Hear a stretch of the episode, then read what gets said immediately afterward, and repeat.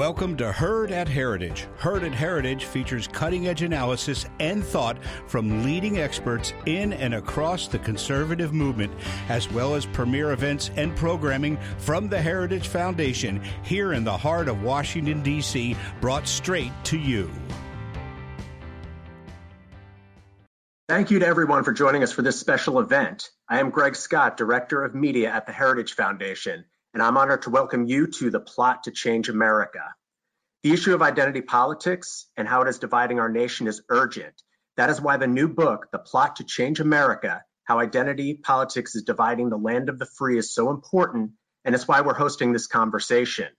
During this hour, we'll have a lively discussion that includes two of the most articulate and dynamic observers and analysts of American culture today. Author of The Plot to Change America, Mike Gonzalez, and host of two of the most popular podcasts in America, Michael Knowles. Following the conversation between Mike and Michael, we will do a Q&A session which I will moderate. So at any point during the program, if you think of something you'd like to ask either or both of them, please submit that question in the questions box. Be sure to tell us your name and where you're tuning in from. We'll answer as many questions as we can in the time that we have. But before we get to the discussion between Mike Gonzalez and Michael Knowles, I want to introduce a special guest to kick off the program. That special guest is Heritage Foundation President, Mrs. Kay Coles James. Mrs. James, the floor is yours. Well, good morning. I am so excited to welcome you to the Heritage Foundation and to our virtual book launch of The Plot to Change America. I want to thank you all, but especially I want to thank Michael Knowles for joining us today. We are so honored to have you with us.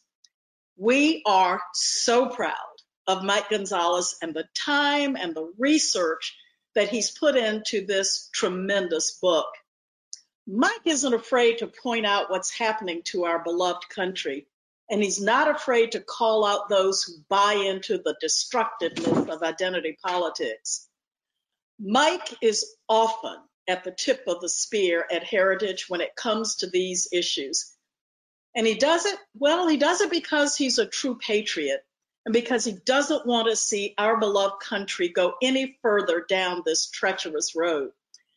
Ladies and gentlemen, it was only in the 1960s when we were struggling to desegregate this country. And courageous whites and blacks were working to bring races together and to ensure that America lived up to its promise of liberty and justice and equal treatment for all people. Today, most Americans live in racial harmony. We've had our first Black president. We've had women and people of all colors and backgrounds in the highest ranks of American business and government. And yet, and yet, our young people are coming out of our colleges and universities believing that grievance politics, identity politics, is the road to justice and equality, when instead it will bring us right to a place where this nation is looking at a time in our history when we have never been more disrupted.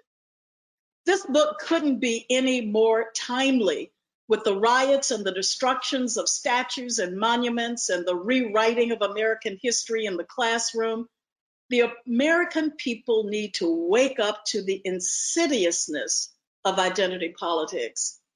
They need to understand what it has already cost our society.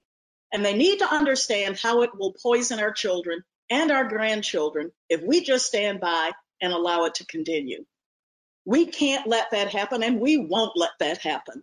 And so, Mike, thank you for writing this important book. And thank you, Mike, for being here, Michael Knowles, for being here today to talk with us about that. We are all looking forward to the conversation. Thank you very much, Mrs. James. It is an honor to be here at the Heritage Foundation, albeit virtually and not uh, not in the building these days. And it, it's such a pleasure to be joined by Mike Gonzalez and to talk about this book, The Plot to Change America. Mike, I don't want to accuse you of anything, but when I look around today and I see roving bands of anarchists tearing down statues of the founding fathers of this country, all using the rhetoric of identity politics, some of whom are self proclaimed Marxists, I cannot help but wonder if you hired this group of people as a marketing tool to promote the, the thesis in this book, because it seems as though we're seeing that thesis played out horrifyingly in real time all around us. Michael, um, thank you very much for that uh, introduction, uh, and thank you very much for being here. Yes, I'm very happy that my book is uh, selling well and that my ideas are getting out, but I'm not very happy at all as to the reasons why. I did not hire these people, but everything we're seeing today, everything you you you just put your finger on it. Everything we're seeing today, from from the anarchy in Portland to the 60 the New York Times 1619 project to the BLM organization to to Robin DiAngelo's uh, so-called anti-racism training sessions. All of this is at the, at the heart of why I, uh, why I wrote my book. Little did I know, as I was writing a year ago to today, that we were going to have the summer of 2020, what I'm beginning to call the summer of hate. It is really a, a, a consequence of the things we have done to ourselves. Well, it's funny because you you trace the origin of this identity politics back to the 60s when you might see the the summer of love, and I think a lot of people were skeptical of that designation at the time. But now I, I think your description is apt. We're seeing the fruit of those ideologies, and it's led to the summer of hate.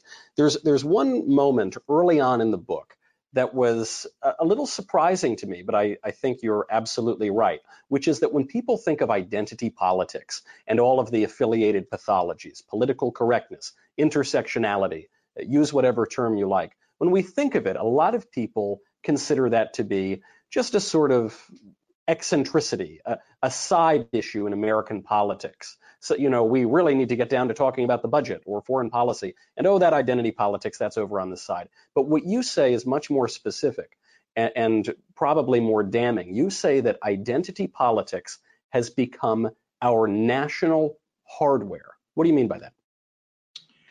It's it's it's really the software of, of our culture. It's everywhere around us.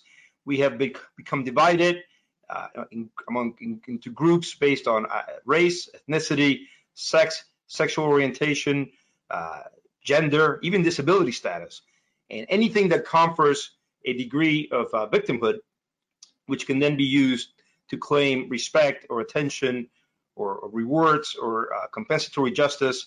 Uh, it is from the moment you enter school when your, your, your daughter's principal is saying diversity is our strength uh, to and to high school when our kids are made to read Howard Zinn, uh, which does a, a, wonderful job not of telling history because it is very bad history, but of instilling grievances. The installation of grievances is really at the heart of this. It needs to work that way. Uh, and then obviously the university campuses have been taken over by this, but uh, but it, it's migrated over to the to the the workforce. Uh, you know, HR is telling people to put a sign on their desks that say "I'm an ally." Uh, you know, an ally. Are we are we in a time of war? Um, so it really has uh, has we're all bathing in it. Is, is what I say. It is really I co- I have come to believe it is a jugular issue of our times. But not every group gets to claim identity politics grievance status because even though, as you can see on the camera, I have relatively swarthy skin from my Sicilian heritage, uh, it seems that I would not qualify. Uh, many other uh, people in this country do not qualify. So, what is it? How does one get to claim this uh, privilege of being considered oppressed? Yes, this is a, uh, we decided in the in the 60s to to siphon off a group of people and call them minorities. We hadn't done this before. We had never done this before. We could have done this in the 1920s when we had a, a, a huge number of Armenians or Syrians or Lebanese or Sicilians, in your case, or, or, or uh, Jewish people from Eastern Europe come in, people who were pheno, pheno, phenotypical, uh, who could be identified uh, by phenotype. Um, we could have siphoned them off as minorities. We chose not to we chose to say, no, let's uh, let's have all of these immigrants who are coming in join the, the melting pot and become Americans through assimilation. In the 1940s, you have social scientists who believe to associate this the victimhood, sense of victimhood, of collective discrimination, with the term minority. And then the term minority, as we know it today, uh, comes into it, into the, it's first defined in Webster's 1961 in the definition that we know of it today, with that has an association with victimhood. Uh, this, so we divide then, we divide all these people into minority groups, and they have this sense of grievances, of, of, of, uh, of victimhood, and it is that which they, they, then use to say, well, the country is, uh, systemically racist, the country is institutionally and structurally racist, so we must change all the uh, institutions and all the structures in the in the system itself. You mentioned the social scientists. You mentioned the institutions. I think in the, the popular imagination, identity politics is something that was developed from the grassroots. You know, people spontaneously taking to the streets and coming toward a, a, kind of consciousness as a group of people and demanding their rights in the face of oppression. That's the official left wing narrative, at least, by the people pushing identity politics. You say the origins are a little bit different. You say the origins were much more specific. It involved a small group of people and it was highly intentional. So, so which is it and who's behind it? Yeah, it is not at all a grassroots effort. Uh, in fact, it was driven by by elite uh, activists and, and who and ideologues, different groups of people who then formed the bureaucracy to create these groups, who then instilled, who then you know uh, promoted this at our universities. In the 1960s, the Ford Foundation gave a great deal of money, actually six hundred thousand dollars or so, to UCLA uh, researchers to go into the Southwest and canvass Mexican Americans. They came back with horrible news for the activists. Uh, Mexican Americans um, did not feel they were minorities, did not feel they were uh, a victim group, they did know that they were being they, they faced discrimination, which they did, they did they did, but they thought that they could solve their own problems at in an individual level. They could they could use their own individual agency to overcome their problems. This was very bad news uh, for the UCLA researchers and for the Ford Foundation, which then undertook a, a, a process to instill to, to create identities. The Ford Foundation was already giving money even already in the late 60s to instill identities into groups. The Ford Foundation then creates La Raza in MALDEF, the Mexican American Legal and Defense Fund, and the Ford Foundation uh, begins to really support all of this group creation. Uh, behind all this is it, the, the, thinking of uh, postmodernists and the Frankfurt School that wanted to to replace the meta narrative in, in terms of the postmodernists or the hegemonic narrative to use the word of Antonio Gramsci, an Italian communist leader in the 20s, uh, and it's replaced what to you and me is the American dream, uh, the American story, which has obviously we're not a perfect country by any means, but which can be perfectible, can be improved by using our ideals. It is these uh, it, it is these theories that you see themselves play over again and again and again uh, among the people who create the groups, who create the ethnic groups, the pan-ethnic groups, and who create who create the identities you mentioned Antonio Gramsci, who was, you know, founder of the Italian Communist Party, uh, probably the most significant Marxist philosopher ever, perhaps, perhaps even including Karl Marx himself. So we have a, a, Marxist at the very beginning formulating some of these ideas, which, as you mentioned, filter up through the Frankfurt School and and out into uh, critical theory and out into the modern university. You today have people uh, claiming the mantle of identity politics who are openly describing themselves as trained Marxists, specifically the leaders of the BLM organization. I see this common thread here. The common thread seems to be Karl Marx. So the, the common thread seems to be people who are avowedly communist. And yet when you raise that specter in the United States, people say, oh, that's a crazy conspiracy theory. Oh, you're seeing communists everywhere. That's a red scare. Uh, so is this a conspiracy theory or, or is it a conspiracy?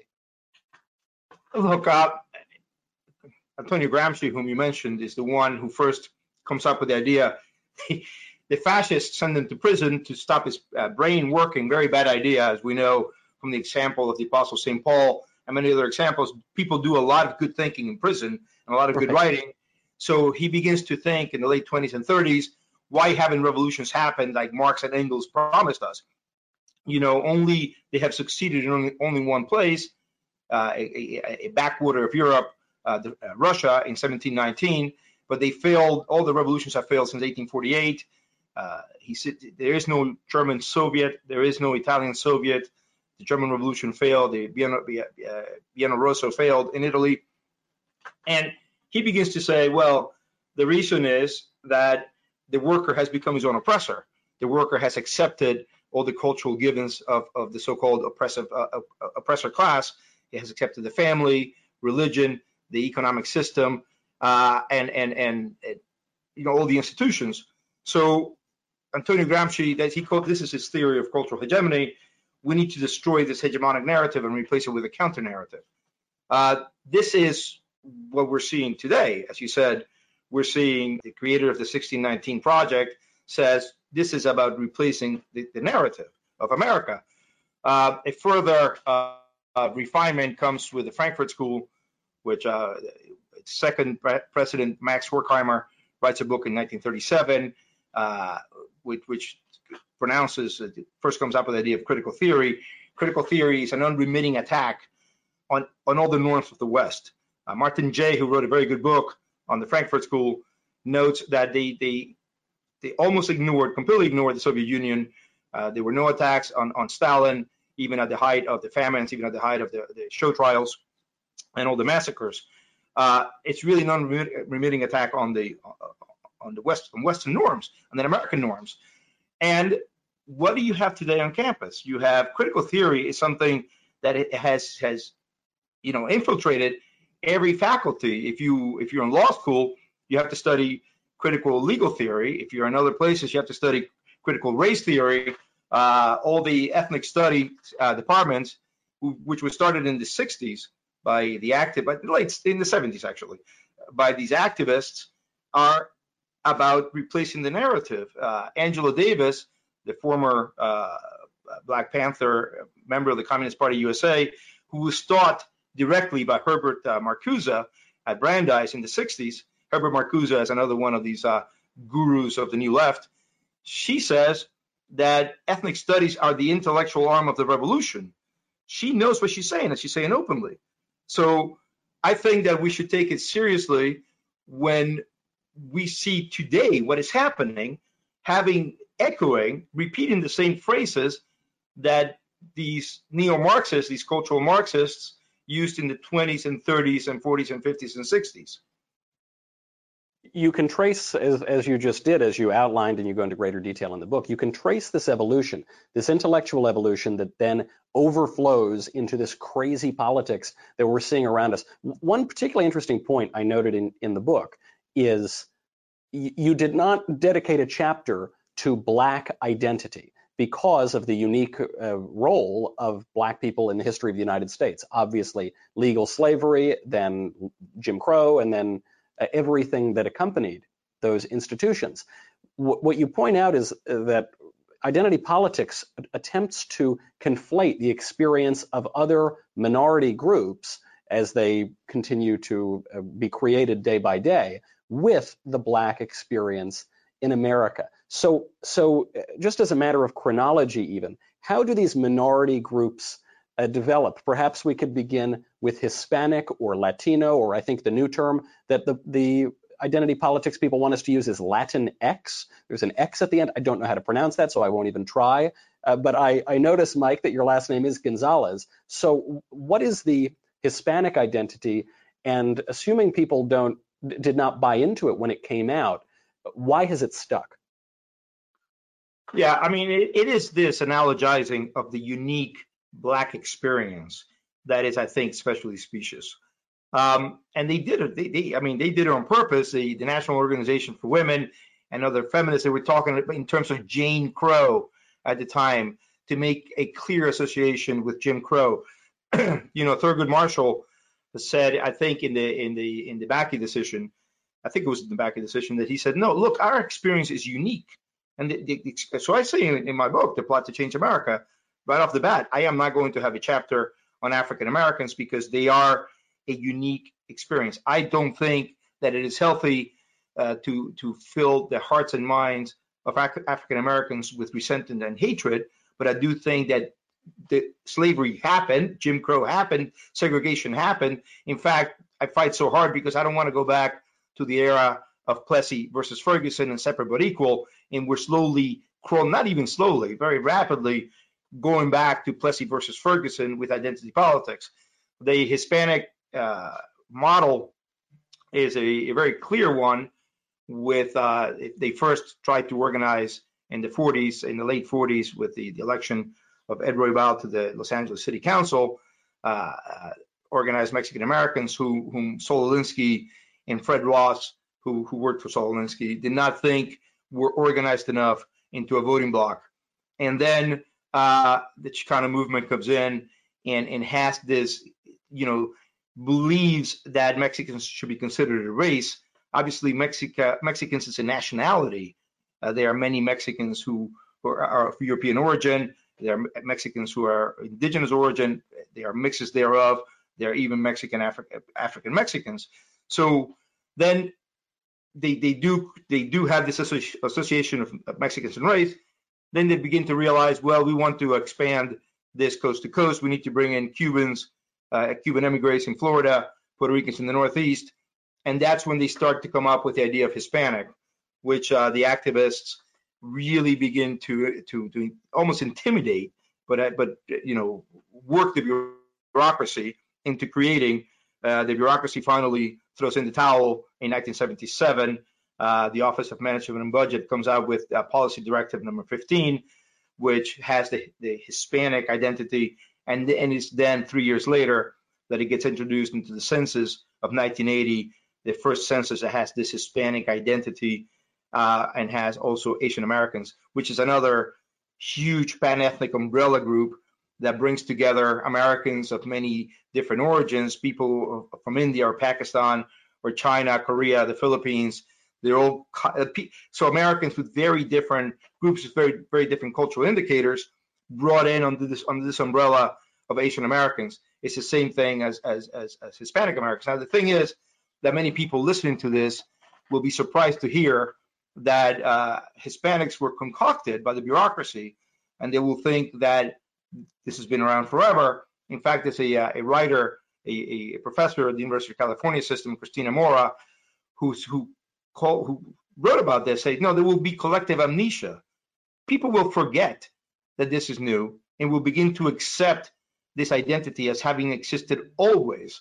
This is what they also wanted to do with MENA, Middle East, North Africa, create yet another identity group for a group of Americans, this time Arab Americans and Persian Americans.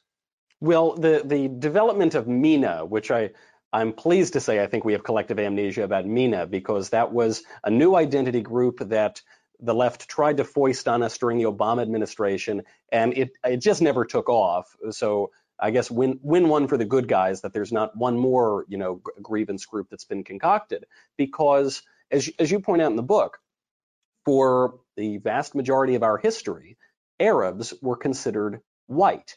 Uh, you name a number of very well-known Arabs, including, uh, for instance, Mitch Daniels, former governor of Indiana, or uh, uh, you know other people of Middle Eastern origin. Steve Jobs, no one would say is particularly uh, oppressed on the basis of his race.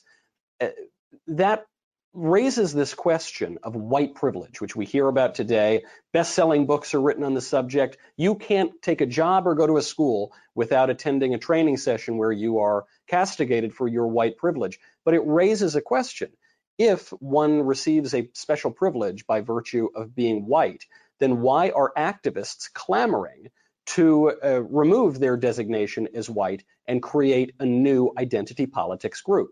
There seems to be a problem there. Yeah, right. That is the uh, it, it, gives the lie to this idea of, of, of, of white privilege. Uh, you can be, as J.D. Vance wrote a very good book, Hillbilly Elegy, about uh, four or five years ago, in which he described how his upbringing, he was a, of Appalachian origin, Scots Irish, and when he got to Yale, he did not know, that, you know, he was unaware of what was expected of him culturally, what utensils to use or anything like that. Um, this is, I think that this, I quote the activists who met at the Census Bureau, including Linda Sarsour, a, a radical uh, Palestinian activist, the very idea that the Census Bureau brought people like Linda Sarsour uh, to its offices in 2015 to advise on the creation of MENA. Tells you everything you want to know about this, about agency capture by the left. Um, they they were very clear about in, when they were discussing what to do. First, they wanted to model it on Hispanics. Then they discussed the fact that look, Arab Americans do not want this. I'm not going, to, uh, not I'm not asking for the MENA category. But then a professor uh, of ethnic studies said, uh, yeah, but once they understand that uh, there will be benefits associated with the category, benefits in terms of racial preferences in university admissions or hiring practices or government contracts, they, they will embrace it.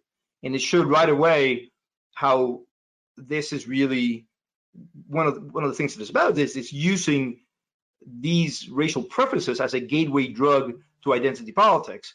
Um, but it showed also that you could derive benefit from proving that you're not white. Right. You you might call it oppression privilege, right? It's it's become totally inverted. You you quote Linda Sarsour in the book as uh, pointing out that she began to wear the hijab, which she now wears in all of her public appearances, because without the hijab, she was just another white woman, and that was not advantageous politically. And and the woman question comes up now here as well because in addition to these racial categories, there, there are sexual categories for identity politics. And what's always struck me as very strange is that women make up the majority of the population. Women make up uh, in America today the majority of college students. You know, how is it that the majority could become an aggrieved minority? Right. As I said, they uh, in the 60s, uh, with the, the second wave feminism, they identified women, they, they, they analogized the situation of black Americans, which again is unique uh, to yeah. that of women. And I use a Jane Crow analogy. Uh, I see actually, Michael, a, a, a new a, a, new iteration of this. We're going through all hmm. these iterations, and that is that um, white women are now seen as they're being moved to the oppressor class. You have this new term Karen that comes in, and people are mocking uh, women as Karens, which is really uh, a bizarre uh, thing to phenomenon to to to to be happening. Um, and I, I, believe that Robin, I haven't read her book. Robin DiAngelo's book, White Fragility, includes a chapter called White Women's Tears, uh, which uh, so so I think that the, yes, there was a women are classified now. You can get certain set asides and hiring uh, uh, quotas and all that for being a woman. But I believe that women, this could be happening, maybe being moved back into the category of, of the oppressor class. White women, that is. I am with you. I have not yet mustered sufficient masochism to read the White Fragility book, but it, is, it has become very popular, as has this term Karen. And you know, the the term Karen, though it is in common use, is a racial slur. It, it, refers explicitly to white women. The difference is it's a socially acceptable racial slur. So you, you see this evolution, this, this change in what sort of uh, racial categories are protected, what sort of sexual categories are protected. There is a uh, now a disagreement, you might say, between the new feminists and the old feminists. You know, the old feminists of the second wave uh, very much believed in biological sex. You know, I am woman, hear me roar. And now uh, the category of sex has been completely obliterated. There was a major new news agency that referred the other day to individuals with a cervix. They didn't use the term woman. They said, uh, so now you might say, I'm woman, hear me roar, has been replaced with I am individual with a cervix, hear me roar. This would also seem to create a, contradiction, a problem within that particular identity category is there, I'm searching for any sort of hope here that we could recover from this identity politics nightmare. Is there a chance that because of these sort of contradictions, identity politics will collapse in on itself, or uh, will it require a greater a greater effort to uh, rid ourselves of that problem? Okay, I'll tell you, I I am hopeful. I'll tell you the reason why I'm hopeful. I think the reason I wrote my book, The Plot to Change America, is to shed light on what has happened. I think Americans first need to be aware of what happened, who did it, how they did it, why they did it, before we can start thinking of ways of reversing what, what has happened. Um, I think at the end of the day, uh, the, these are all really at, at heart, whether they're culturally Marxist or economic Marxist, these are Marxist ideas. The conflict is a, a purely Marxist uh, concept of, of, of all of life being nothing but conflict between groups and, and, and, and power dynamics. But at the end of the day, Marxists set out to do the impossible. It is it is supremely vain attempt at changing human nature. Che Guevara said he was he wanted to create the new man.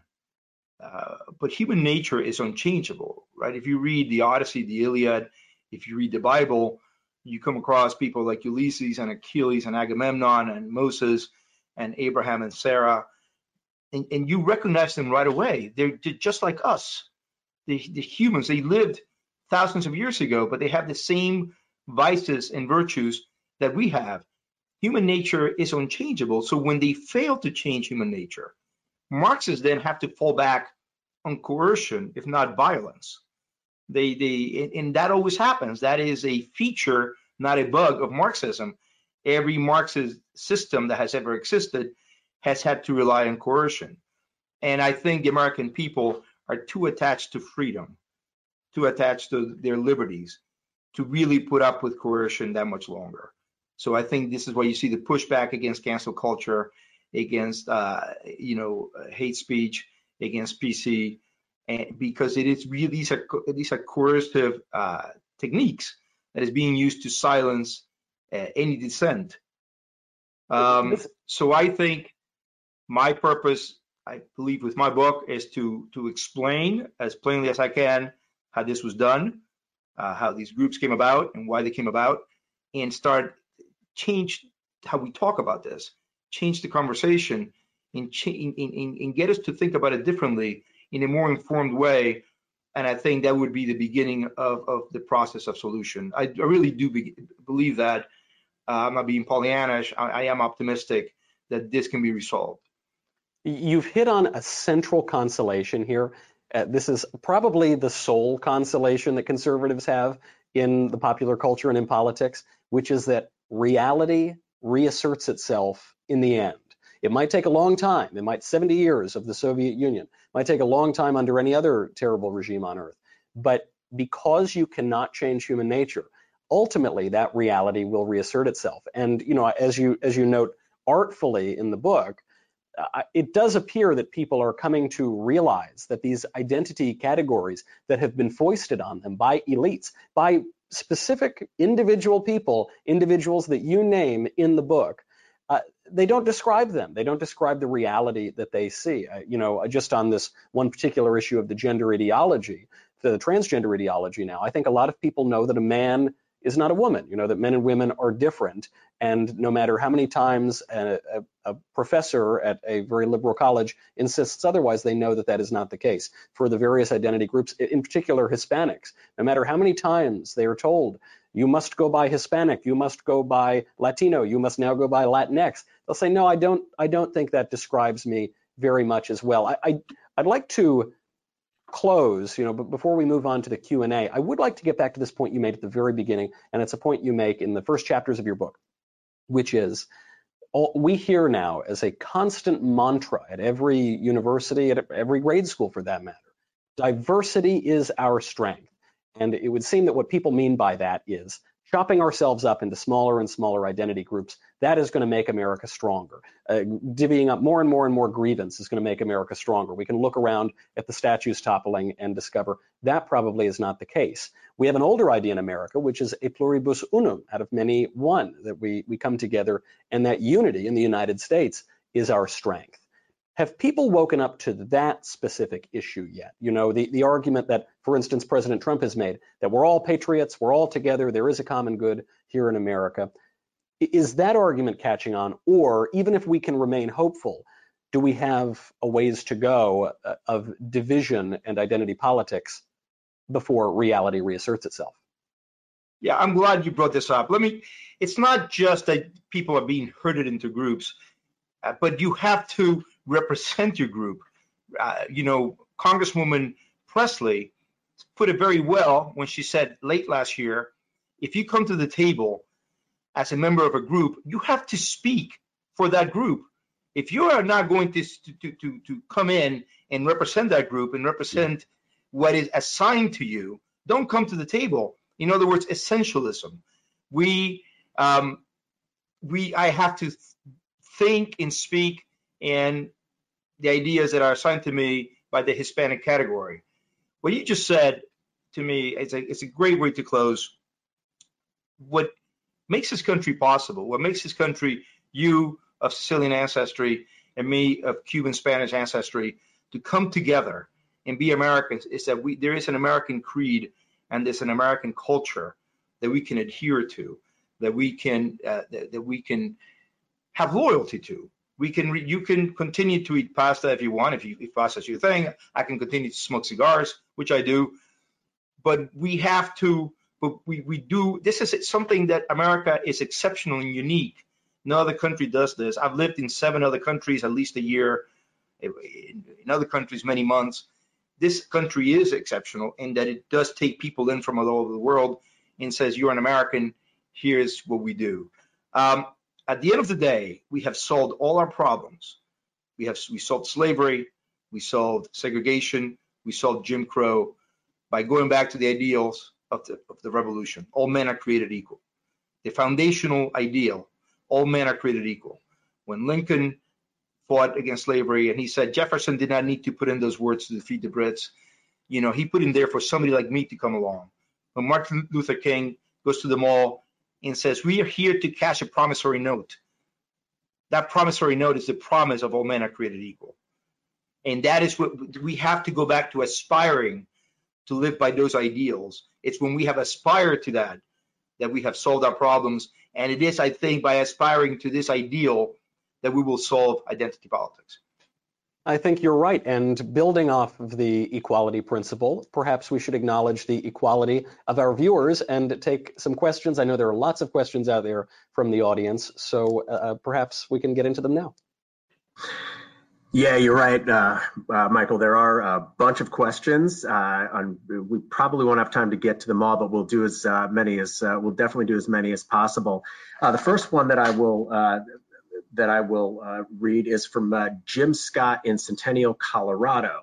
He asks, with the media, woke corporations, professional sports leagues, universities, and every other powerful institution on board with identity politics, how does the average person fight against this?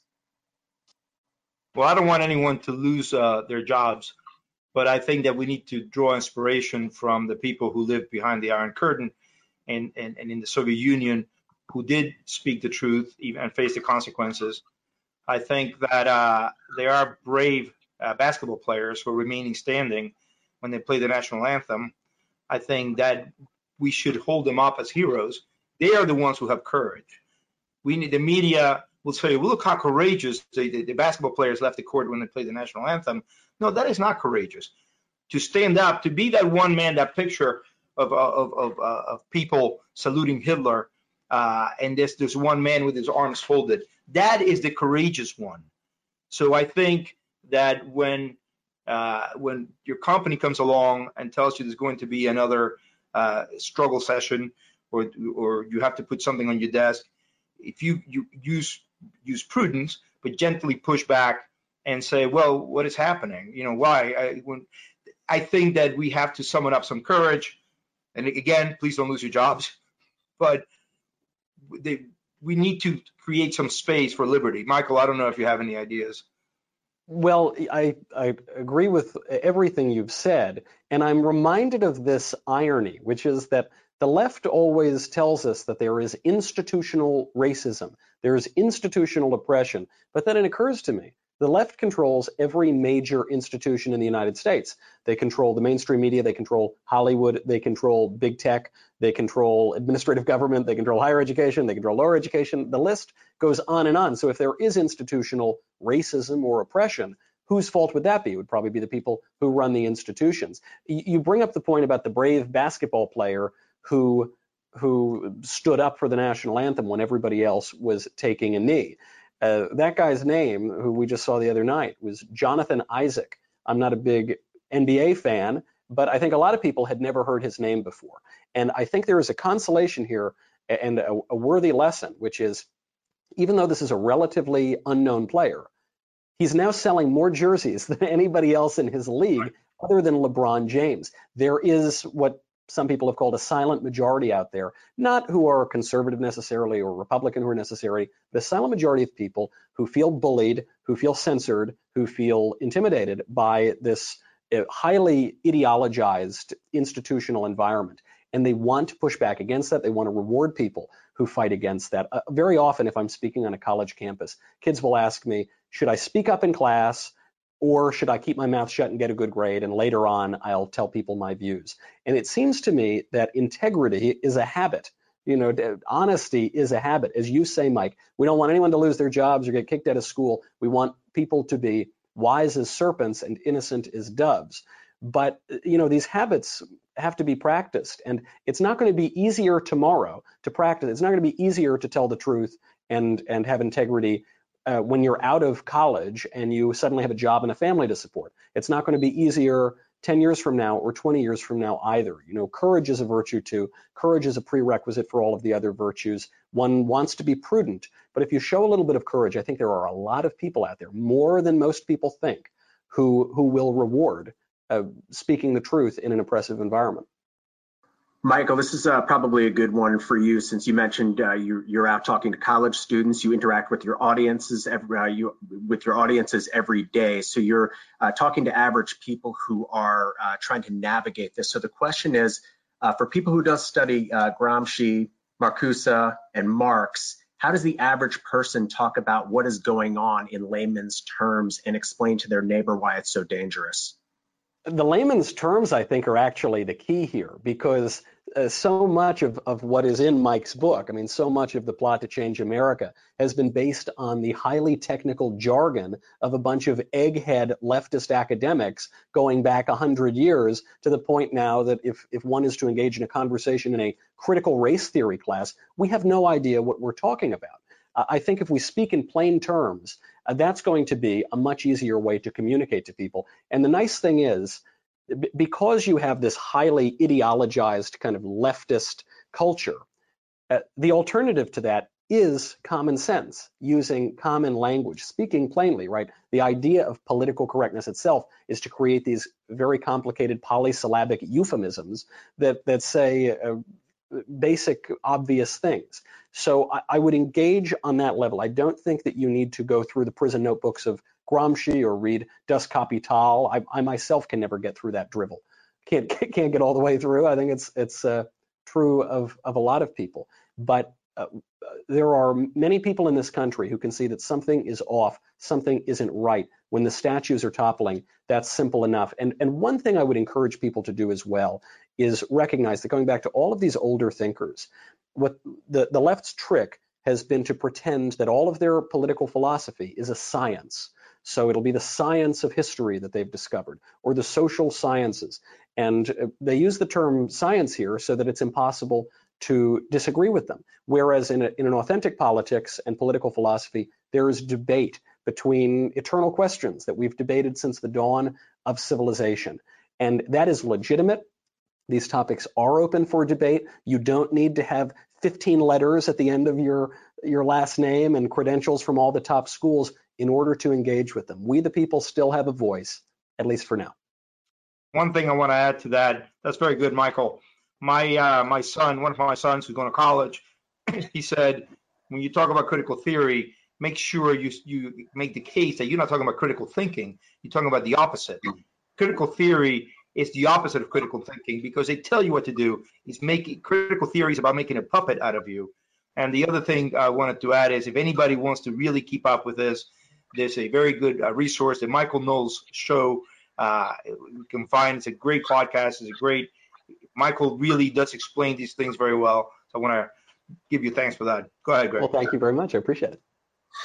Yeah, we've got a question from uh, Daniel Thompson. And uh, Mike, since you didn't include a section on uh, African Americans because of their unique uh, because of their unique history, um, why is it do you think that black leaders have not fought back against all of the um, uh, all of these invented groups hijacking their movement? You know, uh, that is a very good question that I have asked myself all along. Um, there could be the some people have said that the Ford Foundation, when it was setting out to create these groups, had the had the fear that uh, the the civil rights movement needed to have a, a, a wider uh, constituency. It could not just be African Americans who are 12 to 13 percent of the population. It could be that these leaders think that the the you know their constituency is enlarged when they're speaking on behalf of all colored people. Uh, the, the, the, the needs of leaders and the needs of average people, uh, you know, the average Americans, rank and file Americans, are very different, sometimes uh, at odds. And I think this is a case when that happens, when you have, uh, you know, uh, uh, Reverend Sharpton or somebody else speak in, you know, in terms of on behalf of all people of color, all minorities.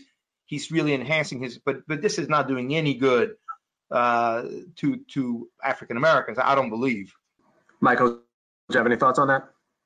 I have all of Mike's thoughts. I think that that's uh, absolutely right. I do, and you know, I, I actually think this point uh, that that Mike makes in the book, not to have a chapter on black identity, is is sort of the key here. You know, because the the black identity in America is unique, and you cannot, as Mike says, uh, analogize other groups' experiences for, for one simple reason, which is that a, huge number of black people in America today can trace their ancestry back to slave ships. Their ancestors were brought here against their will. And so that is a categorically different experience from people whose ancestors chose to come here. And I think that that choice, the, the idea that your great grandfather decided to come to this country in search of a better life, of a free act of will, uh, shows you how preposterous it is to now, uh, you know, generations later, uh, contrive this grievance at, at the country that your ancestors sought out and, and the country that gave one's ancestors a place to build a better life. There are several questions regarding uh, what we do about the um, uh, the insertion of identity politics at all levels of education. Mike, I know you've dealt with this uh, in Montgomery County, Harvard, and in uh, many different places. So, uh, what advice would you give for uh, parents um, from K through PhD who have kids in school? Yeah, I mean, go to the meetings of the Board of Education and make a pest of yourself. Uh, ask the tough questions. My my wife doesn't like to come with me to the meetings of the Board of Ed where we live for exactly this reason.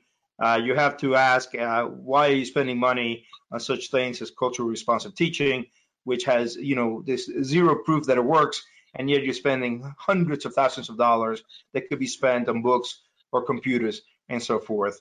Um, among the policy recommendations I give in my book, uh, basically two. One is to get the government out of the uh, uh, the category creation business. The bureaucrats are not anthropologists they're not biologists. They should not be creating categories.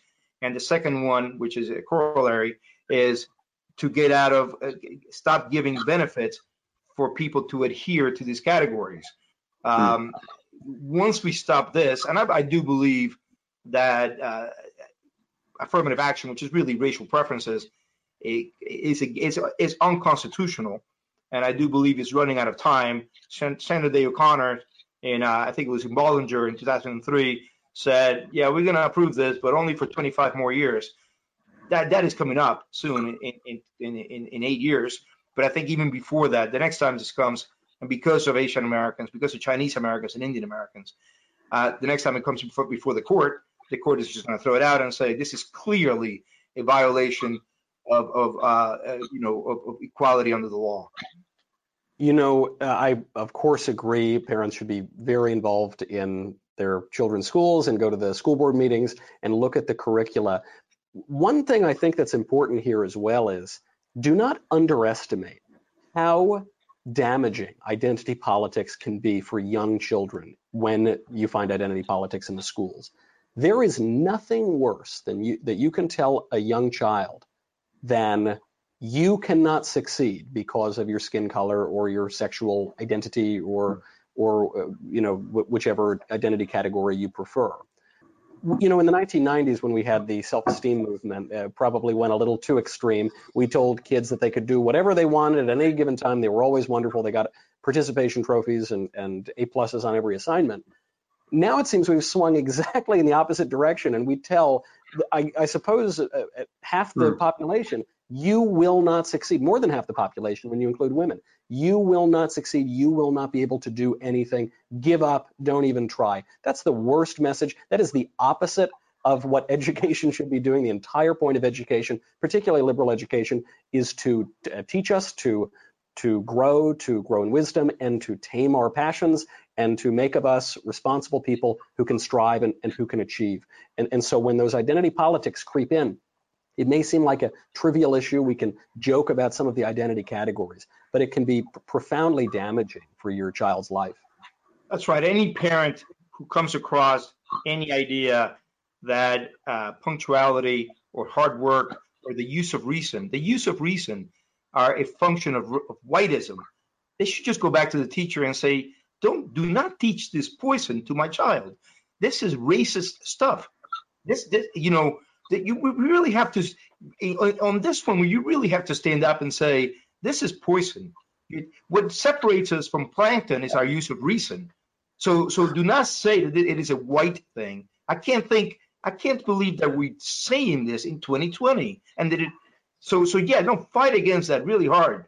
Well, there was an argument on Twitter yesterday about whether two plus two actually equals four. So uh, people were serious about it too. Uh, Michael, I'll throw this one. Uh, I'll throw this one to you. It's from uh, David from Canada. Uh, he say uh, he asks, why do corporations and foundations fund this movement? What do they get out of it when so few people actually support it? A great question from our neighbors to the north, which I lovingly refer to as America's hat.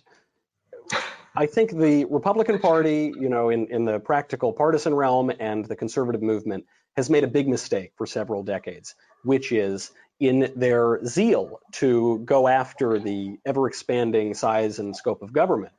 They seem to give corporate America a pass. And, you know, they, they developed a sort of bad reputation as being promoters of corporate America co- corporate America is the problem.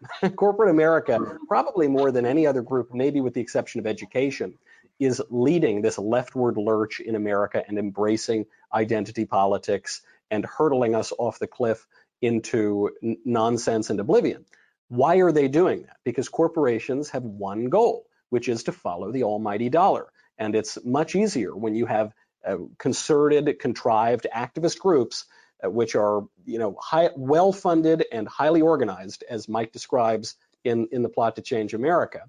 When when you've got those highly motivated groups petitioning, threatening boycotts, even just making a couple dozen phone calls, that will push corporate policy because they just don't want to deal with it. It's just easier. They'll save a little bit of money in the long run finally. Why not capitulate? You know, and I, I think we need to hold those corporations to account there has been a debate now, uh, at least you know since the rise of President Trump and over the last four years, over uh, globalism. You know, we we now have corporations that don't even seem to have much loyalty to the United States. You know, they they seem to have more of a transnational loyalty, or or even in the case of the NBA, which we mentioned earlier, they seem more loyal to China than they are to the United States. And, and that's a big problem. I, I don't blame corporations for following the almighty dollar but I, I think we have to do much more in this country to hold them to account. Because even if somehow we manage to rein in the administrative government, even if by some miracle we were able to rein in the educational system, you would still have this, this major power for shaping public opinion, corporate America. And, and if we don't also get them on the right track, then, then we're not going to be able to escape this, this absolute scourge of identity politics. I think we have time for one more question, and that question will come from uh, John Bergdahl, and it'll be for Mike Gonzalez. With all this talk about identity politics, we know that we have a shared American identity. How do, how do we restore that? We need to go back to teaching civics. Civics, as as as it used to be known, uh, who were the founders? What were their foibles? What were their strengths? What were their arguments? Their arguments they often argued against each other um, you know, what is the system of what is natural right? What is natural law? Uh, we're the only, what makes America exceptional also is the fact we're the only country to derive our legitimacy from natural law and natural right. It is really all over our founding documents. What do these things mean? Uh, do we have rights that we can observe in nature that are pre-government and that only tyrants can take away? How does a system of government work? How do what is the separation of powers uh, that which we derive from Montesquieu, and then how do you how do you become civically engaged? Uh, civics now is taught as as participation civics, how to demonstrate, how to, how to go go to the go on the street.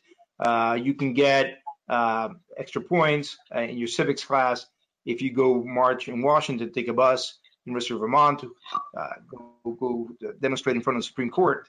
Uh, we need to go back to, to, the old traditional understanding of how a civic American sees his or her government. Uh, but we also have to do the hard job of, of driving identity politics, this division of our country. Look, we're a country made up of many different peoples. We really need to go back to we're all Americans. We have we we we, do derive, you know, uh, pleasure from knowing our background, and we we we do we enjoy grandma's cooking. We enjoy our, our family's history, but we're also this other thing, which is Americans. You know, which is a wonderful thing to be, and and we're all very lucky that America extends us this right. Uh, whether somebody like me, not born here, so this is really, I think, the, the, the way out. Uh, it's not going to be easy. I'm not promising it's going to be easy, but it's we either do it or we lose our freedoms. I believe. I believe that very strongly. Michael, final thoughts. My final thought is that people should go read the book uh, because the uh, not even just as as a plug for Mike, but because you're absolutely right. We, we will lose our freedom as we have come to understand our freedom in America and as we've cherished it uh, all these centuries. Uh, we will we will do that if we lose the sense of natural right, if we lose the sense of natural law, if we allow grievance to multiply. And and one of my, I think the most important takeaways from the plot to change America is this didn't happen by accident. This wasn't just some spur of the moment grassroots campaign. There were specific individuals that we can name going back now 100 years who plotted this and who effected this campaign to dismantle America. The fruit of that is all around us as statues of Thomas Jefferson and George Washington are falling all around the country. That was not an accident. That was intentional. And if we want to save our country, if we want to save our cherished institutions and our freedom, the, the, the nation itself, that isn't going to be by accident either. That is going to be an intentional act. We're going to have to muster the courage to do it. And you're, and you're not going to be able to do that unless you know exactly how it happened in the first place, which is why I strongly encourage people to read The Plot to Change America. And go also to the Michael Knowles show. He explains well. well, gentlemen, this is, uh, this has been, I, I, can't think of a better way to have spent the last hour. Um, I want to thank uh, you, Mike Gonzalez, you, Michael Knowles, and I want to thank Kay James for giving us uh, your time, your minds, and your words today. Uh, we'll be sharing a recording of this uh, for everybody who has joined us today uh, later on, so uh, look out for that. Um, and I want to reiterate two things before we go. First, please purchase a copy of The Plot to Change America. If you already have purchased one, uh, consider buying another one as a gift. You can go to heritage.org slash the plot to do that. heritage.org slash the plot. Second, subscribe to both of Michael Knowles' podcasts. The Michael Knowles Show, simple enough, and The Verdict with Ted Cruz. I understand there's some really good episodes uh, coming out right now, which is the reason why Michael's in DC. So, uh, with that, uh, everybody, thank you for joining us. Uh, have a wonderful Tuesday. We're going to sign off. Thank you so much. Thank you, Greg. Thank you. Thank you, Michael.